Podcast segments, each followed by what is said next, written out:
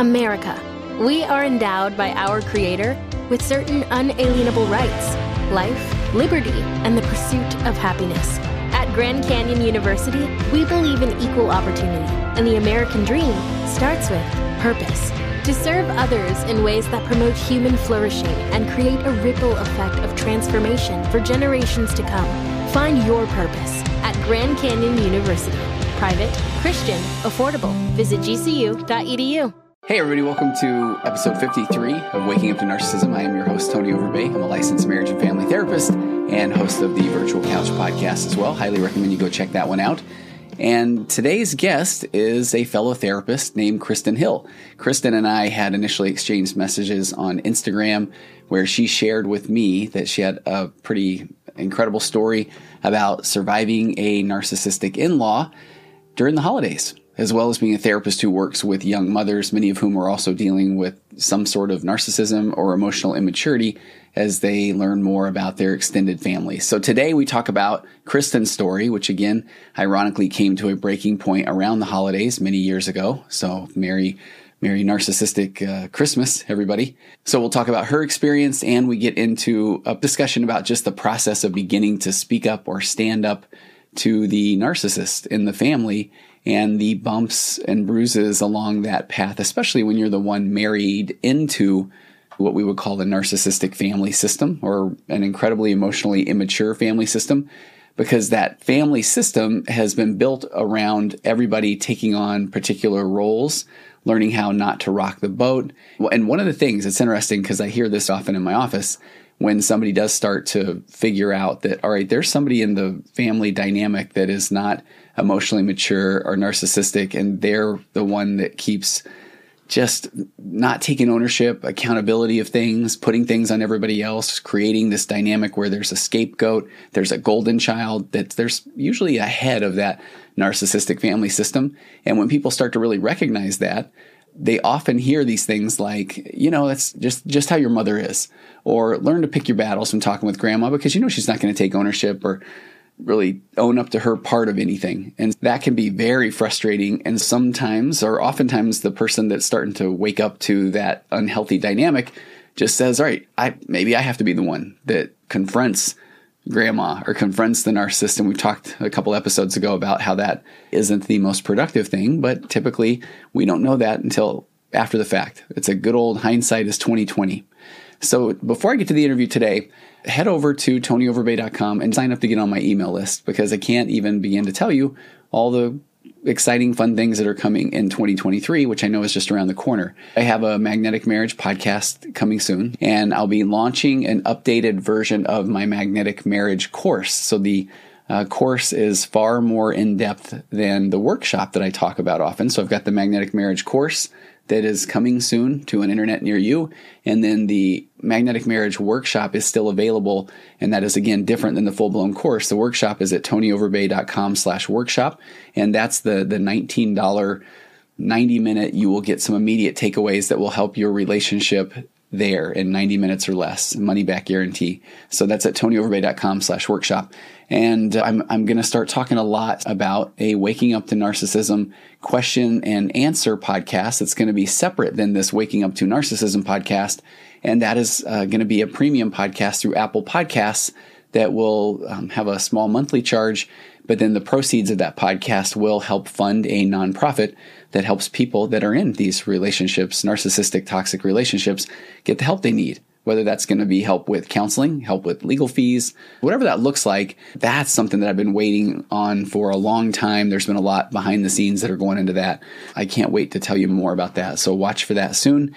And then I also just recorded a bunch of episodes of a podcast that I have never talked about that is going to be, in essence, true crime meets the virtual couch. And that's with one of my daughters. And we've got a bunch of episodes we've already recorded. And that one's going to launch in the first quarter of 2023. So I'll be talking more about that in the, the next few weeks or months as well. So just go sign up at tonyoverbay.com and you'll learn all about those things and more. So let me get to this interview with Kristen Hill. And if you're interested, you can also check out this interview over on the Virtual Couch YouTube channel. And I do have Kristen's bio in the show notes, and you can go to KristenHillTherapy.com and learn more about her because she has she talks about it, but she has a pretty fascinating background and how she got into the work that she does. And I will tell you, we get a little nerdy about a thing called EMDR early on. And I even remember while we were interviewing where I thought, man, we should probably pause and just explain EMDR a little bit. So if you're not familiar with EMDR, it's EMDR is eye movement desensitization and reprocessing. And it's a type of therapy that was developed back in 1988, the year I graduated high school. And it's become a real popular form of treatment for trauma therapy. EMDR is used a lot for specific trauma related incidents and she talks about birth trauma but there's there's more and more that we're taking a look at can EMDR be effective with relationship trauma? So we talk a little bit about that and that is a fascinating thing. So maybe I'll throw a link in the bio to some information about EMDR as well. And I interviewed actually an old high school classmate of mine over on the virtual couch a couple of years ago named Laura about EMDR, and it's a fascinating interview. So I would highly recommend that if you just are curious about EMDR in general. Without further ado, my interview with Kristen Hill.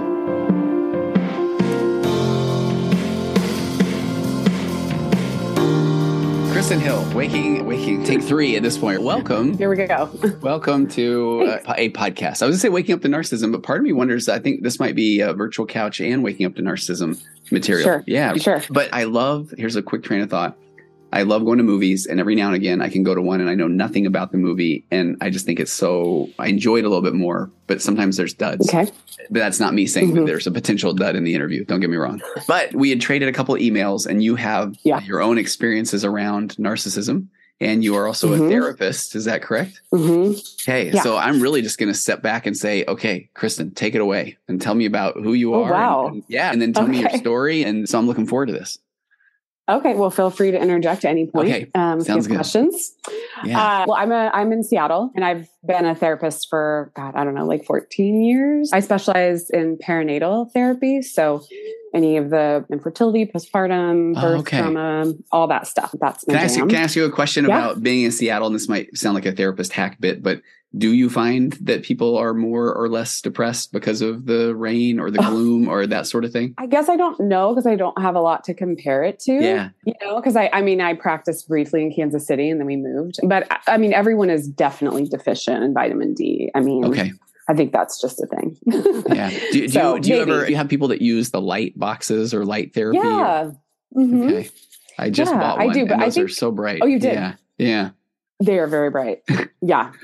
Yeah. I don't know. I don't know. It's hard because I think I'm seeing people too under such a specific depressed, Gotcha.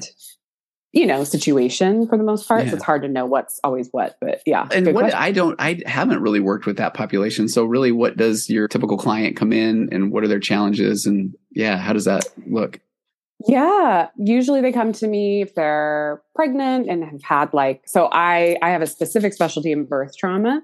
Okay, Um, I came to it by way of myself experiencing it, and that's kind of Mm. how we sometimes do go through that, Yeah, right? We then yeah. find a passion, and so a lot of people come to me if they've had a traumatic birth, if they have had a previous one and are pregnant again, Oh, wow, if they are having anxiety or depression while they're pregnant, wanting to kind of get ahead of it, or often, most often after they're pregnant and really struggling with anxiety, depression, any PTSD symptoms from birth, which like one in three women view their births as traumatic. So it's quite a few women actually that struggle with Wow. symptoms.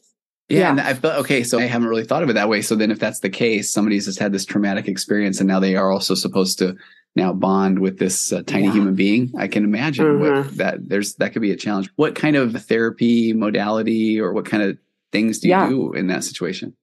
Well, I'm trained in EMDR, so that Okay. is super effective. Just any of the pieces of, you know, just using any parts of EMDR, even if we don't always do reprocessing, Okay. um, any of the strategies connected to it are so, so helpful. So I really come from that lens. And then my history before getting trained and that is like attachment focused. And Yeah. I used to do more couples work. So I was trained in EFT. Okay. Um, so I kind of come from that space too, in a family whole picture, obviously, which, as you know, because you're a dad too, yeah. family issues, which is something I've noticed, Yeah. just really blow up after you have kids. And yeah. That's also what I kind of end up doing is helping these new mothers and fathers manage that aspect too of family dynamics that they didn't see before, you know, and a lot of it, I think I'd mentioned to you in one of our, my messages is a lot of my clients have parents with narcissistic tendencies. I and bet. so I end up kind of I'm like, wow, that's something that just kind of fell in my lap, but I've already had a lot of experience with it. So yeah, it's fine. I like what you're. I like what you're saying though. It does come from experience because you start to see a pattern. Yeah. Is that what? Yeah. yeah. And so then I kind of end up also coaching them to like how to create their boundaries and, Yeah. you know, just how to communicate with, which that's kind of how I found your podcast. Hmm. Actually, a client sent me your podcast because Oh, we were wow. working through some of that. And I was like, oh, cool. And I started listening to it. And so I've sent it to other clients over the years because it's nice to give them Yeah. something to listen to, to just than more than just me. Yeah. so anyway, But I like yeah, what you're saying kind of- though too, because the part where people say, "But our relationship was fine," and it was until I like what you're saying, and then uh, you know, whatever the traumatic life event is, which could be kids moving, death, any of those, and then it's almost like that unlocks this part of this person, and now how do they show up in the relationship? yeah, Yeah. yeah. Okay. So what's your story? Yeah. I, I, love it. We could. Talk, I want to talk to you sometime. Well, real, real quick on the EMDR front too. I'm curious if what your thoughts are. Maybe this is we'll have to dig into this on another episode sometime. But do you feel Uh-huh. like EMDR can work with relationship trauma as well? I actually do. And I, Yeah. I haven't been, I should say, I haven't been specifically trained in that Yeah. EMDR and relationship, but I use it with couples Uh-huh. anyway. So, Yeah. you know, anyone who's listening to this, if they're like, what are you doing? I know I that there you. is training for relationship Yeah, yeah. EMDR, but I just, I do use it with them. Sometimes I'll have a client like she'll, or he or she will do a set of reprocessing EMDR and have the partner there Okay. just to kind of be i like it because it's like that attachment piece like they're Mm, it's creating that secure attachment within that space so if they feel safe to do it i'll do that but i often just use the tools from emdr with the couple like doing i don't know how familiar you are and you know I've, with all I've that, actually that- just bought all my equipment and I've done a couple of online trainings, but not the Oh, yeah. certification. So I'm very Uh-huh. fascinated by this. Yeah. well and i think what's interesting is like i learned so i got trained in emdr during the pandemic Okay. So I haven't used any of the tools. I've just Yeah. been doing virtual. And so we use like bilateral tapping like this to do all the reprocessing. Yeah. And so I use that with couples all the time just to help them regulate. And, Wow. um, you know, it's really effective and helps them just come down from if they're in a space of dysregulation and anger. Yeah, and what I like what you're saying, Yeah. and I feel like if you says you you've been doing this for a while, 14 years, and I've been doing it, yeah, Yeah. I don't know, the 16, 17 years, and I feel Yeah. like we do start to really find, based off of our experiences, a little bit of what a I've been calling it lately in my head a customized treatment plan. So I Yeah. may pull some attachment things, some EFT related Uh-huh. things, some ACT things, Yes. and so I, I'm trying to look at the EMDR piece as something to maybe put into my repertoire, I guess, in a sense. So Yeah. I, I like what you're saying, and if Yeah. people out hearing this and they that isn't part of their experience and they say well that you shouldn't do that then that's where i go with the good old bless your heart because you know i'm Yeah, for sure. I'm gonna, I'm gonna, yeah, I'm gonna do what, what works. And so I'll say this real quick, and then I want to get your story because I'm looking up Oh, this sure. document that I found that I really thought it was interesting. So this is where I'm curious to know your thoughts around EMDR. Uh-huh. It's from. Are you familiar with uh, Andrew Huberman? Do you know he? I feel he's like, I, yeah, he's kind Yeah, of a, yeah, he's got a, okay, got a lot of he's got a lot of videos Okay. out on YouTube and his podcast is really good as well. And he okay, here it is. Okay. So I have a transcript of one of his the Mhm. five minute YouTube video, and he said so talk therapy where people would feel a positive relationship with the therapist, right? So he said that was the Mhm. primary rationale in association with these traumatic, sometimes shameful type events. The idea is that you would Yeah. simultaneously have two experiences, a negative one with the feeling of safety, and that would start to rewire the circuitry. And so I liked how he Mhm. said that. And then he talked about that with the uh, EMDR that, and tell me if this is your thoughts too, but he said, so it's in essence speeding up that process of the, Mhm. you know, being able to have a traumatic experience with a safe experience. And then the part Mhm. that sold me on it was where he said that when you were a kid and you're just up and you're moving forward, your eyes are moving back and forth to scan for safety. And so then the Mm. right and the cool way the brain works is according to what he said. And that's why I had to get the transcript of this is that it was Mhm. that then it suppresses like the fight or flight chemicals in the amygdala when we can see Mhm. that I'm safe. And then, and this Yeah. is where the stuff that I talk about with the brain that I'm now putting these pieces together. So I may be wrong, but then the brain starts to then skip steps and it says, okay, I don't have to be up and looking back and forth, moving hmm. around. Eventually I trust that my eyes moving back and forth, I must be safe. And so then so pressing the cortisol in the brain. Yeah. And so then, and then eventually it's like, I don't even have to have my eyes doing it. I can be doing it with the tapping. Yeah. I don't yeah. know. And I may be making all of that up.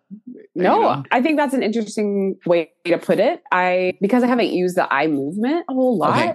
Yeah. I look at it more as like grounding and being really present. Like it's taking you away from that trauma memory that sucks you back like you think you're there again and it Mhm. it, it takes you back to the here and now like oh i'm not actually in that space anymore and then you experience that groundedness with a safe other person that's you know so it's like you can experience the trauma in a safe place and remember Mhm. that oh it's not actually happening now Yeah. it's over so Yeah. i don't know i think that's interesting what he's saying though Yeah. for sure yeah there's No. yeah i don't get i don't nerd out super like a whole lot on all the scientific neurological i wish Yeah. i did more but Okay, Yeah, but what's funny is. I've realized the reason I do is because I want validation. I want people to think I'm smart Oh. because I was never very Uh-huh. right. So so now that I'm coming to terms. But anyway, okay, see, we can just keep going. All right. So then that brings us to your story Yes. and working with Yeah. narcissistic family systems. So now tell me more. yeah Okay. well okay so before i worked with narcissist families i came into a situation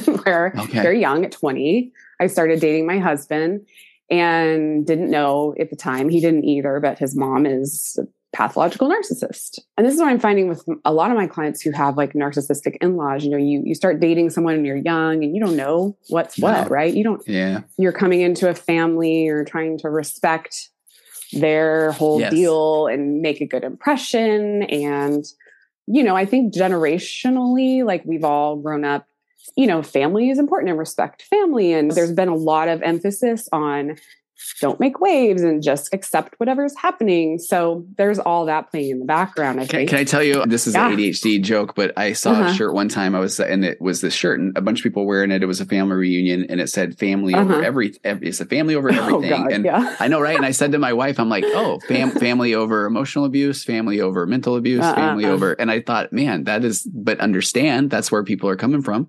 So then it's Yeah, like, I I, mean- you know, I can't, I can't question them or they're allowed to treat me like crap because they're family. And that's not Totally. okay. Yeah. and that is i don't know if you've i mean you worked with tons of you know clients who've been in this situation so it is kind of the just accept it just deal Yeah. just it's family you know so Yeah. i came from some of that space obviously like many of us did and so in my 20s i'm like okay this there's something off with this person her son who i married was her kind of favorite golden child right Gotcha. the one that Yeah. was he was the oldest Do no he was- wrong. Yeah. he was a musical performer like he just he did all the things she wanted him to do and so i come in and i'm you know uh, i'm not like a docile quiet person so i come in and i'm like wait what you know kind of asking questions and and respectfully not really to her but to my husband so i married into this situation Mhm. where you know while we were dating i had many strange experiences with her kind of trying to assert power and control like Mm. making my making me put my suitcase in the garage the first time I ever stayed at their house. How, what, what was the rationale behind that? Uh, because the room I was staying in was small, so she thought I that would be nice for me to have more space. in Oh, that'd be nice. Okay. That's good. Yeah. Okay. To then walk out in the winter in the cold garage to get my clothes. So, and you know, when you're 20 and you're like, okay, like I want to respect this person. So, Mhm. as you can imagine, over the years, lots of buildup of many things. And yet, Yeah. because we were young and navigating this dynamic for the first time, I tried to kind of go with the flow and not Yeah. make a lot of waves. But it was hard because I'm like, this is weird. like, Yeah. the family really just kind of she was the center and they tiptoed around her. I mean, the way they survived was how you do with a narcissist. You just don't make waves. You just Don't kind of like waves. go around Yeah. her, go behind her, because that's how his dad survived. And so that's how him and his brother survived also.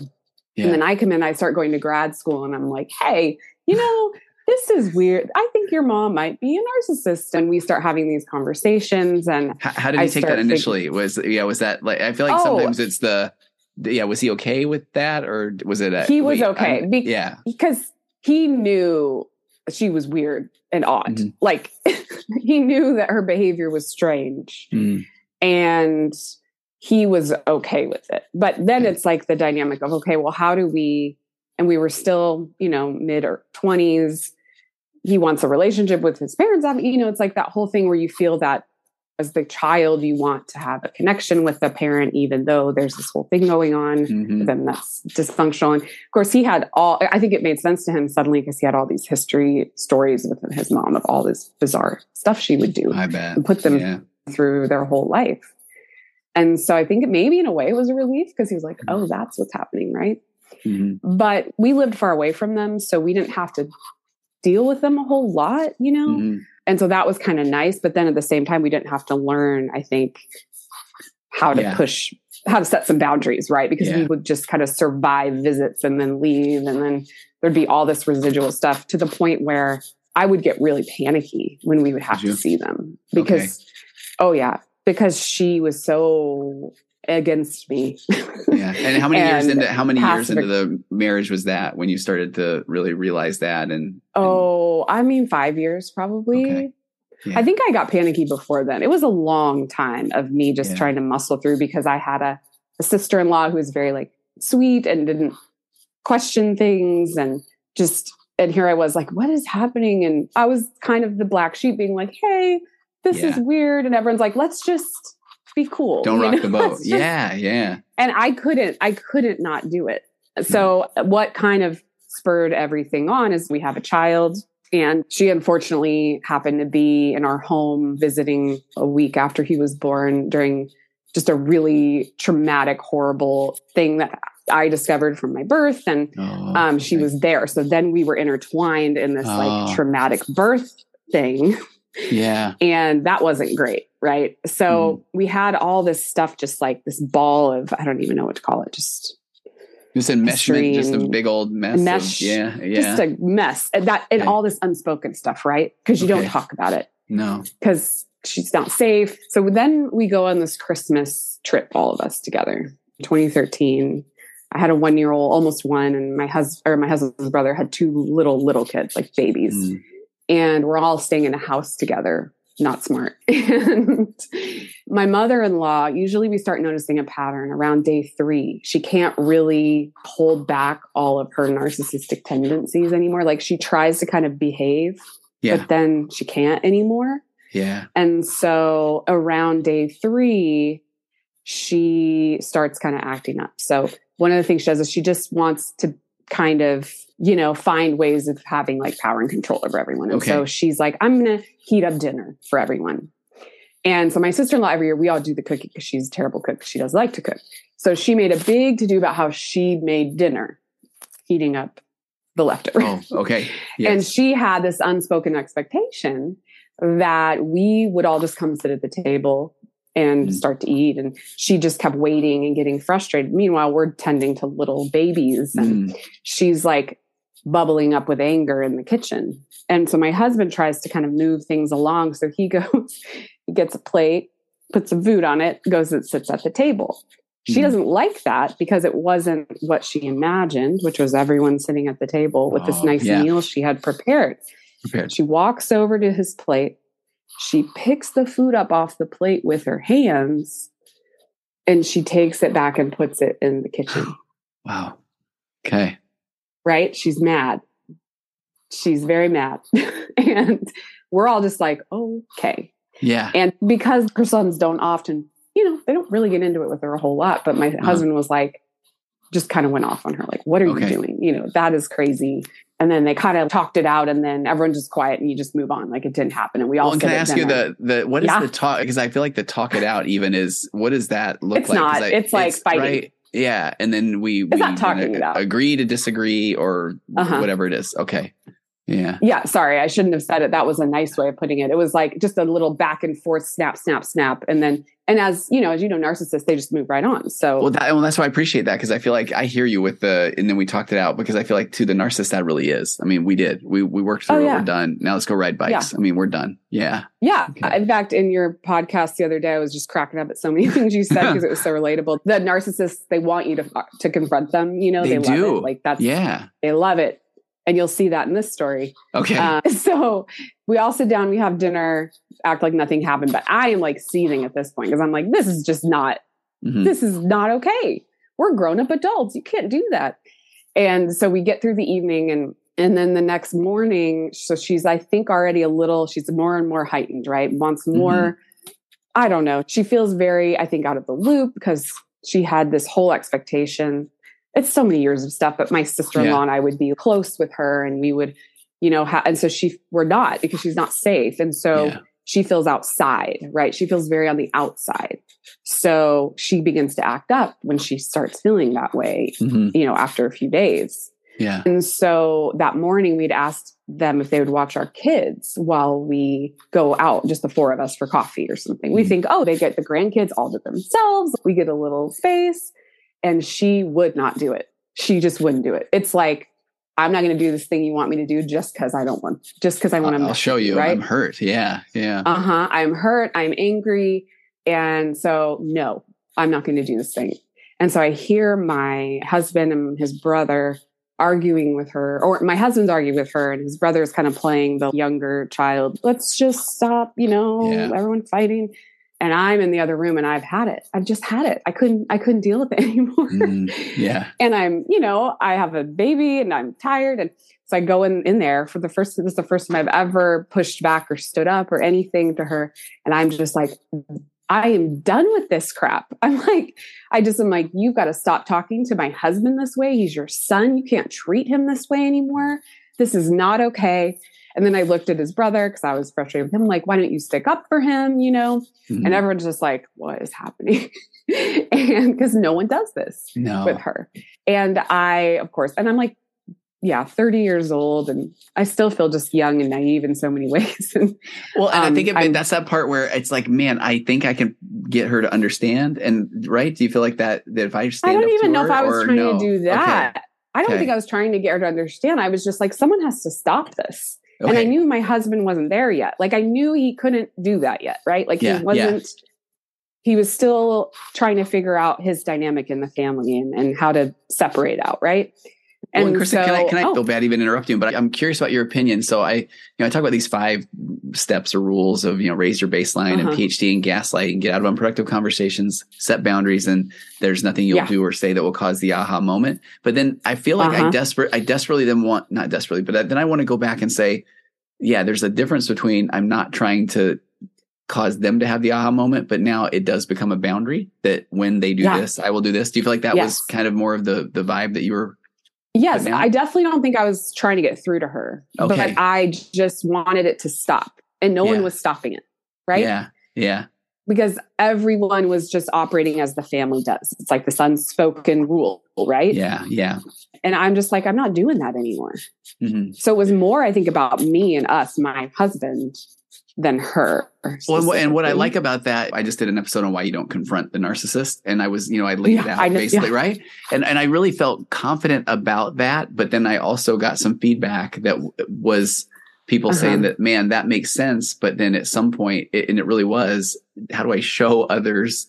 That there is hope almost to extricate themselves from the situation. And I've been thinking about that. So it's ironic that we're talking about this today because I feel like that one it ended with Yeah. basically saying don't even engage at all period but i feel like even if somebody now knows what they know Yeah. there still is there room then to have this again not confrontation to change but Yes. boundary to say i like what you're saying like enough you know it is finished Uh huh.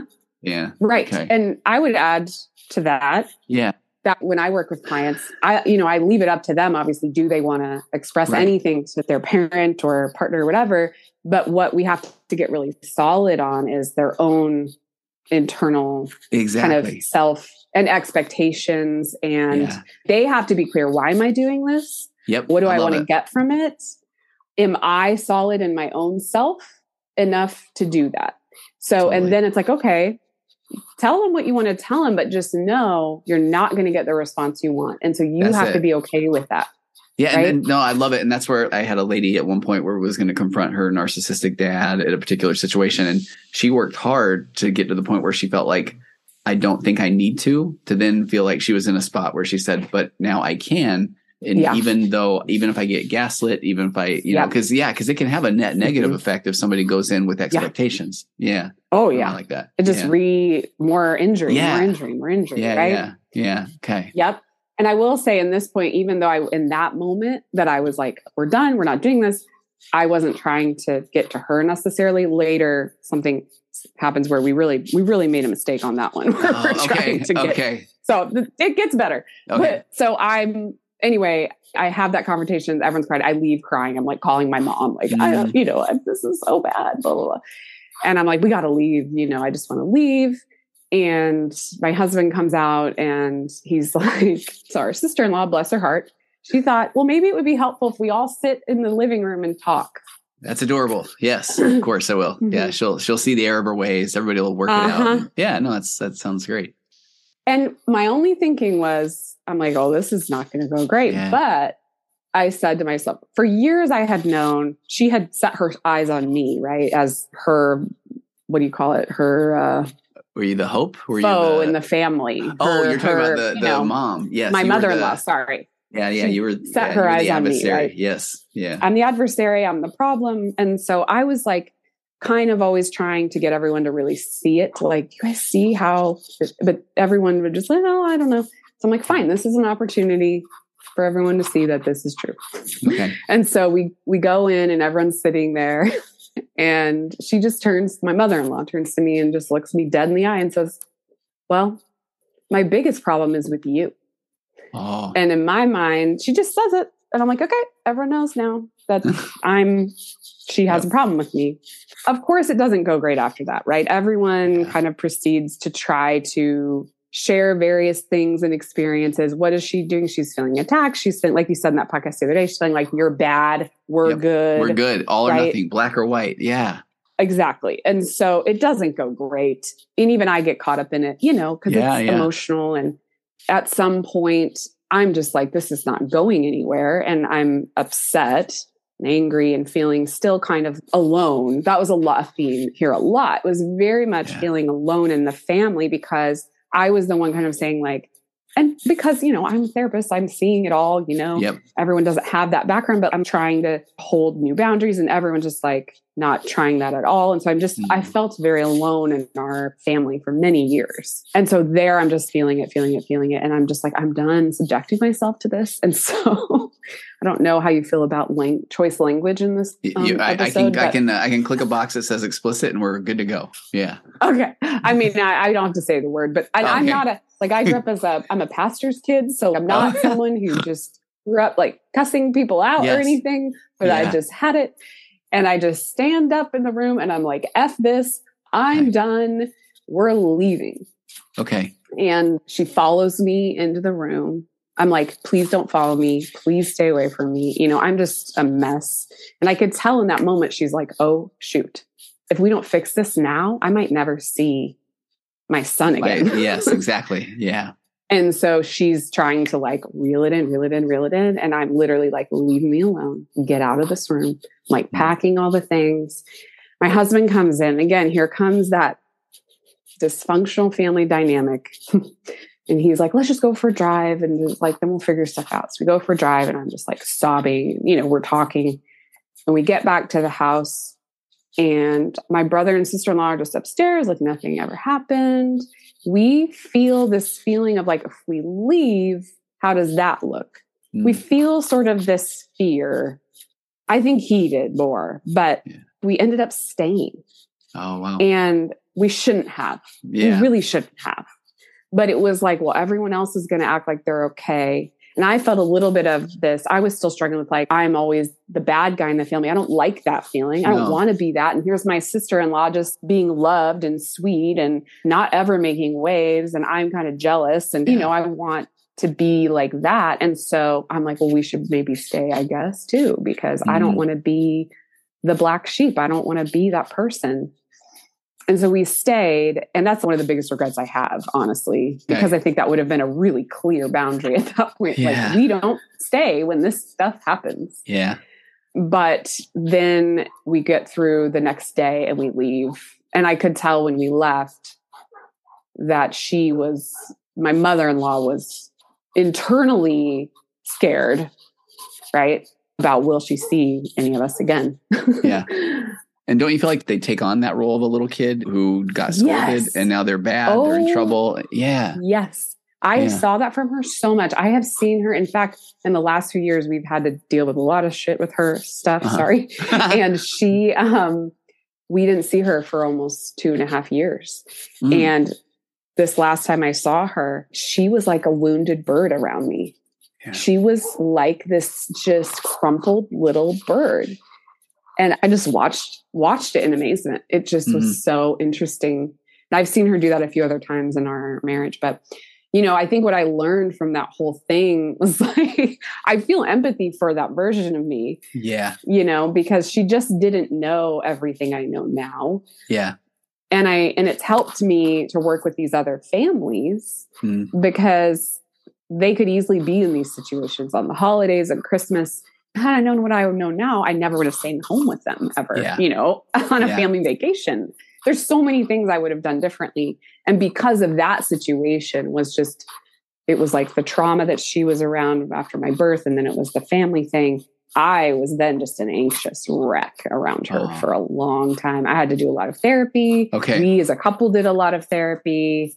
I mean, this was 2013. So I think just in the last year and a half, really, my husband has finally kind of come to a healthy place within okay. himself around all of this.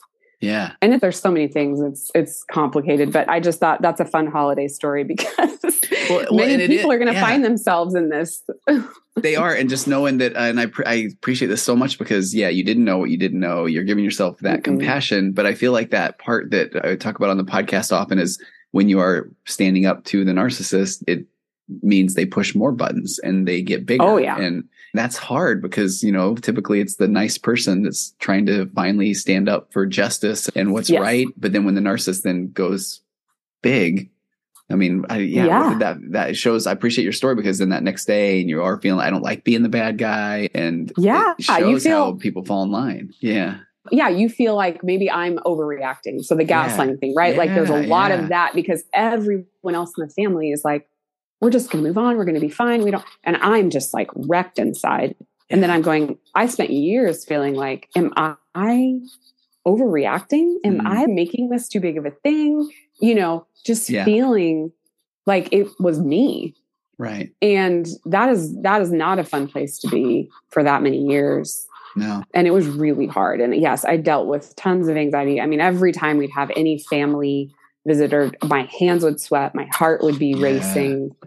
It was traumatic for me. I think just because I didn't expect her to be the way she was from the get go, you know. And how could you? I mean, especially not, it, yeah. we, just go in with these expectations and assumptions that people do think relatively similar to how we do. Right. And, and I think that's mm-hmm. hard because I feel like the people in my office spend so much time even trying to make sense of what doesn't make sense yes. or you know i'm sure they're hurting or i'm sure they're struggling too. And so i don't like that feeling. So maybe i need to let them know or reach out to them and you know maybe we can just now have a conversation. All those things that are is it's part of that i feel like that process that you have to go through and you have to yes. go through it right?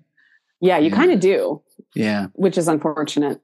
Yeah but I feel like stories like yours, or when people can listen to podcasts, or I've got this private women's group, or I feel like the more that they hear the mm-hmm. stories, I feel like it can maybe speed up the process. I don't know, 10%, 15%, which I know doesn't sound incredible, but if that's a year or more, that it can help somebody get through this quicker because boy, it does. It, it, when you think about all the emotional calories spent and energy spent on trying to figure out or what's so wrong much. with, or yeah. And, you know, I have to credit my, I had an EMDR therapist for four years.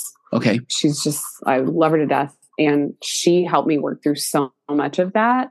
Mm-hmm. And the thing I think, one of the things that really stuck with me is giving that negative energy to the person. Like I, yeah realized the more that i kept kind of ruminating and hyper focusing on all the awful stuff she would do right because mm-hmm. she would do some awful stuff over the years but all it did was hurt me because I wasn't helping anything by just yeah.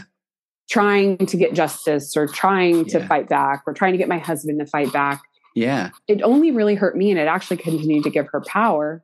Yes. In our marriage. And I just was like, I don't want to do that anymore. I don't want to give yeah. that to her anymore. And When I go back, even when we were talking earlier, and I'm saying, okay, but can it be setting a boundary and not trying to have the aha moment? And I still feel like at when somebody is through it well past whatever the break was with the narcissist mm-hmm. that they often do almost find themselves in a spot where they feel like maybe if I would have been able to just pull this Zen mindfulness thing, I would have calmly just grabbed my stuff and left, you know, and that I, yeah. but I feel like again, we, but we have to go through it because I still feel like our brain's still trying to make sense of things, even if we are aware, because and yep. I think that's why I struggle with that going back from, all right, I promise I'm not trying to get them to understand, but here's this boundary, even if it's to lead the people out of the wilderness or whatever, but then I still kind of go back to this place of, but then I feel like down the road, we do we kind of feel like ah, what would that have looked like if I could have just left calmly and quietly and known that I never was going to get that exactly right. But then I don't think that can happen in the moment. I, I don't think it can. I don't know if that's something. Yeah, because we're just. No, I just think we're so heightened in our own emotional yeah. state, right? We're human. Yeah. We're human. We're not. Yeah. And especially when you have so many years built up of stuff, yeah. right? And then that situation like that where everyone's talking about all the things and the family that have happened, you just you're human. You're going to respond in a human way even if you know the right way to be in that moment. You know what's right? funny? I I ran into one story of someone telling me about a friend of theirs, and this is so funny because I feel like I've got one example of where a woman was in a relationship with a guy that had extreme narcissistic traits, and then when she was aware of it, then she left.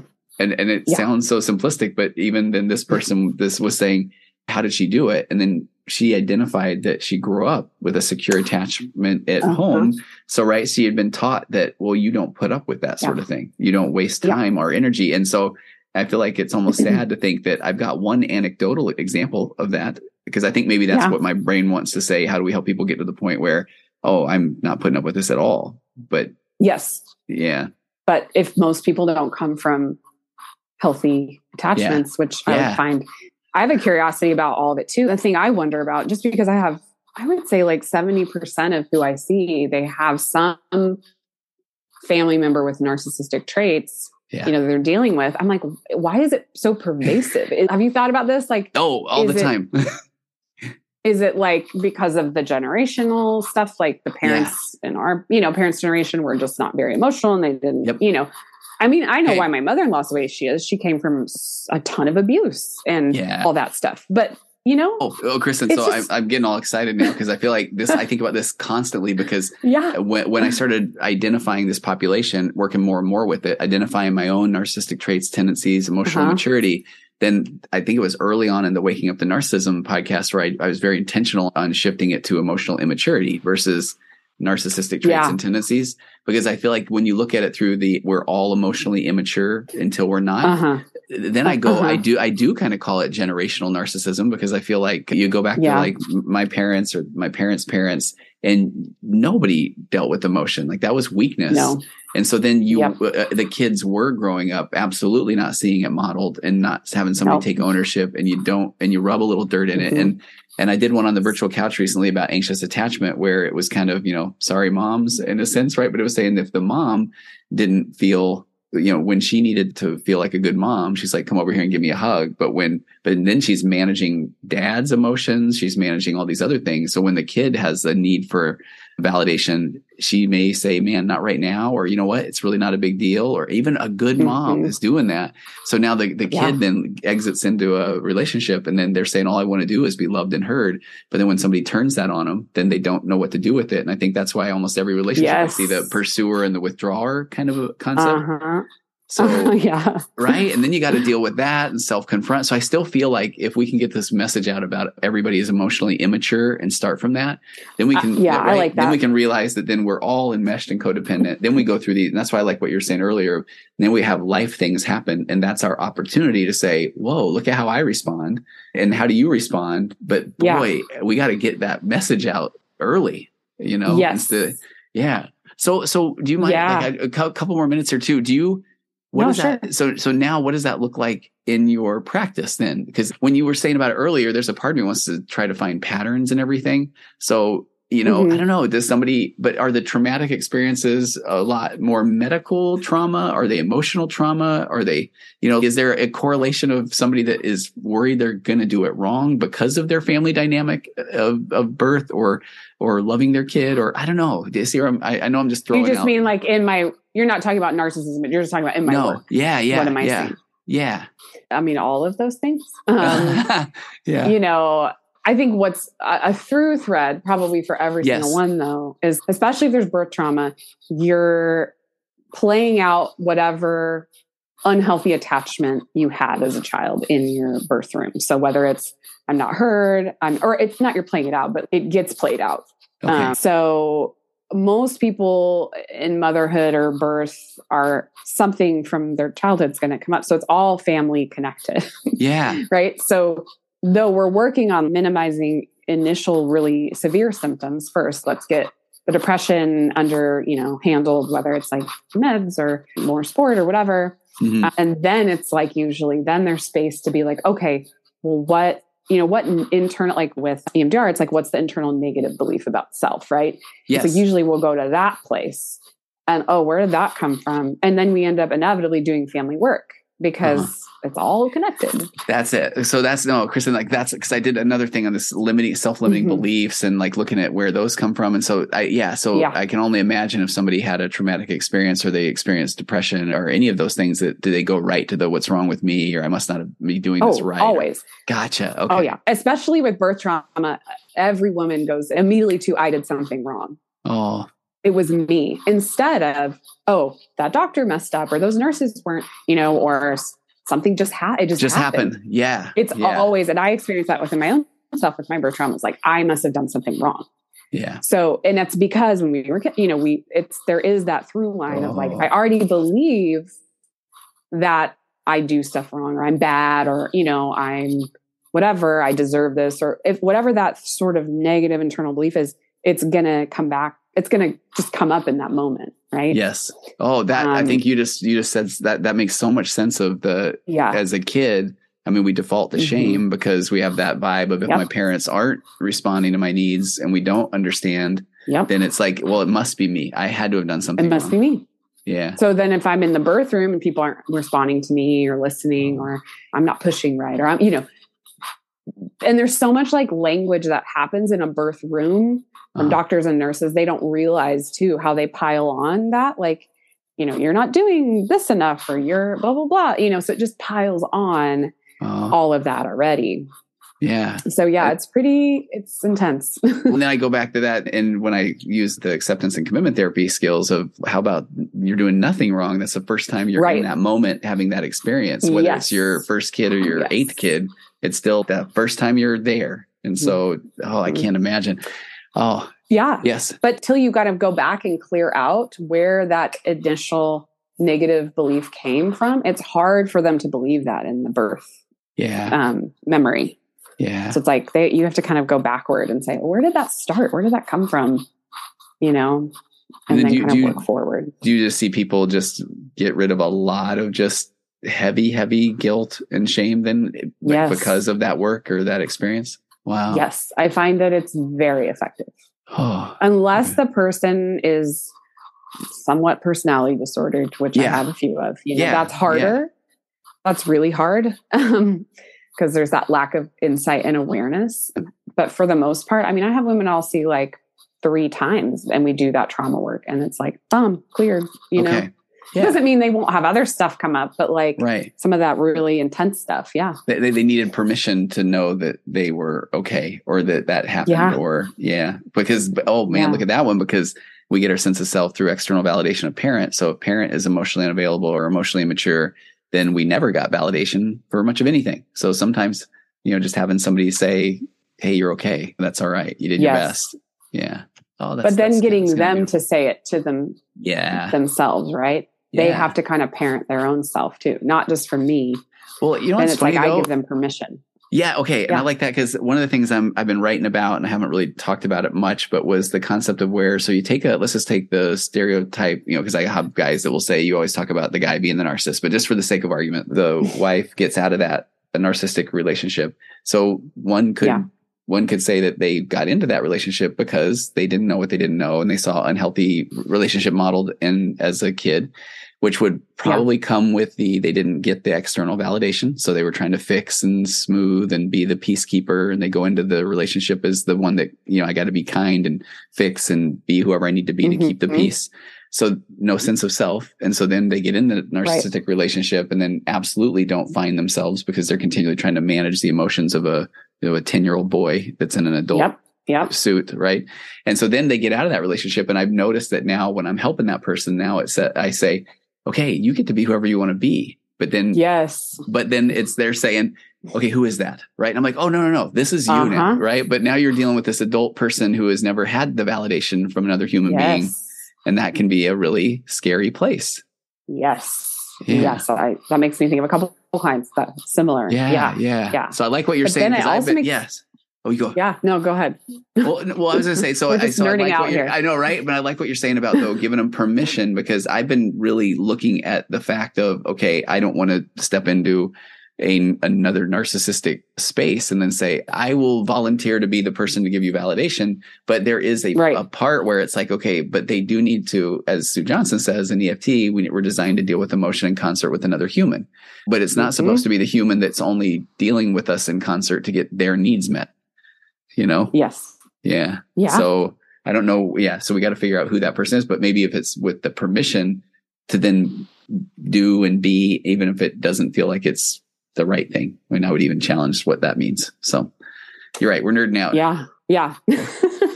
Um, well, Okay. Because that made me Oh. go on another line. Oh, sorry. No, I just was thinking about how I'm noticing the men, the Yeah. men and the immaturity there in marriage. and we It's, take it's very where- pervasive. Yes. Well, and that's where I feel like that one, but as a guy and dealing with a lot of that population and Uh-huh. getting a lot of, I mean, the feedback from the Narcissism podcast is almost overwhelming with the amount of it, which I'm grateful for. But it's people that are pouring their heart out, wanting help because they finally feel heard or have a voice. And so Yeah. the men, the men that reach out to me, and I'm getting more of those. I'm going to do something with a men's group, but where they're saying, okay, I know I have this emotional immaturity or these traits or tendencies, Mhm. but I don't know how to stop them because I feel like, you know, Right. male brain is hardwired to yeah things go through this part of the brain that has the emotional empathy but it does such a brief stop to get right to the but what do we do about it so and Yes. then i've been talking about like implicit memory or what it feels like to be you based off residue of lived experience year after year and so Mhm. their brain just jumps right to it so even when i give somebody these four pillars and they're saying no i'm aware of my emotional immaturity and i want to change it's like it is hard to get them to pause long enough to say tell me more or what does that feel like because even when they feel like they get it it's like no, okay, I get it. So that's hard. I'm glad she said it. But so now, you know, they go right to solution, which can still leave the wife feeling unheard and unseen. And then when I stop the guy and say, man, you're doing great, but can you pause and really sit with that discomfort and try to feel what she's feeling? That's Yeah. the part where I, I watch somebody who's trying hard, but go little kid like, like, I don't want to, like, uh-huh. this feels icky, you know? Yeah. Yes. Okay. Yes. I scheduled, I, I Yeah. unfortunately scheduled a client after our interview. no or worries. else we I, should actu- talk. I also have one. you do you? Okay, so Kristen, So, yeah. so can people can people get a hold of you? I mean, I was curious. That was one of the things that was Yeah. interesting. I love that you sent like, hey, I've got a story, and I and now I feel like people are going to listen to this and say, I would like to talk to her. So, or, I mean, oh, are that's you? nice. Yeah. Do you feel like you are open to people reaching out? Okay. Yeah, sure. Okay. Yeah. So, do you want them to contact you through my stuff, or do you want? Do you have a website or an email you email want to me. share? Um, Okay. I mean, I have I have a website. My website's Okay. just Kristen Hill Therapy. Perfect. Okay. Uh, then I have an email. I think, and your assistant, I think, has it too. But Okay. Kristen Hill Therapy at gmail.com. Perfect. Okay. So I'll put that in the show notes, and then please come back on. Let's nerd out again. Oh, yeah, that, that was fun. Okay? Yeah. No, it was a lot of fun.